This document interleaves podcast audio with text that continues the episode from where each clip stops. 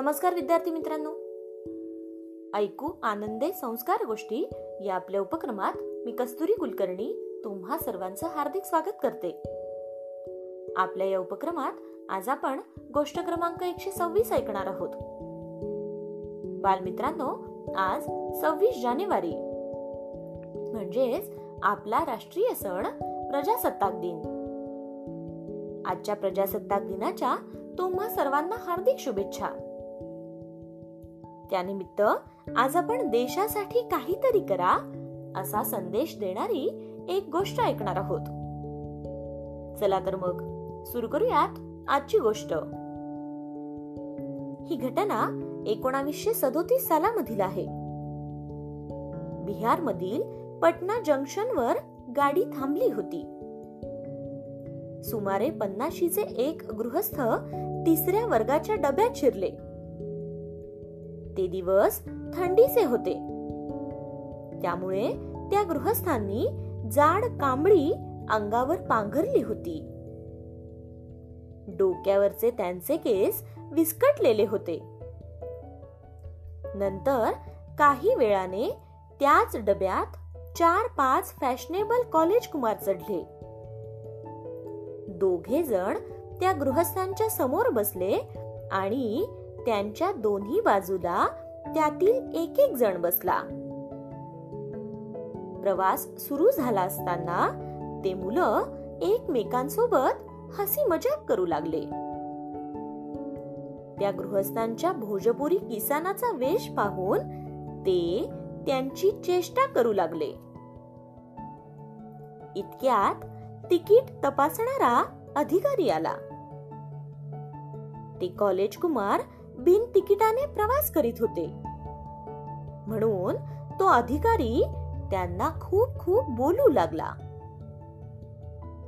College Kumar विरमलेले पाहून ते गृहस्थ त्या अधिकाऱ्याला म्हणाले अहो असे रागावता कशाला? नियमाप्रमाणे पैसे वसूल करा आणि या मुलांना सोडून द्या. मग त्या अधिकाऱ्यानेही तसेच केले आणि तो पुढे निघून गेला. ते कॉलेज कुमार त्या गृहस्थांचे आभार मानण्यासाठी पुढे येऊ लागले. पण तितक्यात पुढील स्टेशन आले. सर्व वातावरण राजेंद्र बाबू की जय या नादाने दुमदुमून गेले. डब्याच्या दारापाशी बरीच गर्दी झाली. आणि त्यांच्या गळ्यात हारा मागून हार पडू लागले. खाली उतरण्यापूर्वी इकडे तिकडे नजर टाकून डॉक्टर राजेंद्र प्रसादांनी कॉलेज कुमारांना हेरले आणि गर्दी दूर करून ते त्यांच्या जवळ गेले. त्यांच्या म्होरक्याच्या खांद्यावर हात ठेवून प्रेमळपणाने ते म्हणाले मुलांनो मजा करण्याचे हे तुमचे वय आहे हे खरे. पण विद्या संपादनाचेही हेच वय आहे होय. त्यामुळे खूप शिका. खूप खूप मोठे व्हा. आणि आपल्या देशासाठी नक्की काहीतरी करा. कॉलेज कुमार राजेंद्र प्रसादांकडे पाहतच राहिले. पुन्हा एकदा कॉलेज कुमारांच्या पाठीवर हात फिरवून डॉक्टर राजेंद्र प्रसाद पुढील कार्यक्रमास निघून गेले. हेच डॉक्टर राजेंद्र प्रसाद पुढे आपल्या घटना समितीचे अध्यक्ष झाले.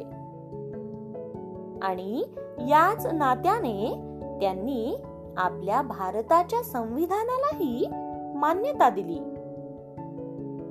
सव्वीस जानेवारी एकोणावीसशे पन्नास रोजी आपले संविधान लागू झाले. डॉक्टर राजेंद्र प्रसाद स्वातंत्र्यानंतर भारताचे पहिले राष्ट्रपतीही झाले. त्यांना शतशः नमन करून आज आपण इथेच थांबूयात. पण बालमित्रांनो तुम्ही मात्र डॉक्टर राजेंद्र प्रसाद यांच्याविषयी अधिक माहिती मिळवा. आणि आपल्या मित्रांनाही सांगा. सांगणार ना? चला तर मग. उद्या पुन्हा भेटूयात अशाच एका छानशा गोष्टी सोबत आपल्याच लाडक्या उपक्रमात ज्याचं नाव आहे ऐकू आनंदे संस्कार गोष्टी. तोपर्यंत नमस्कार.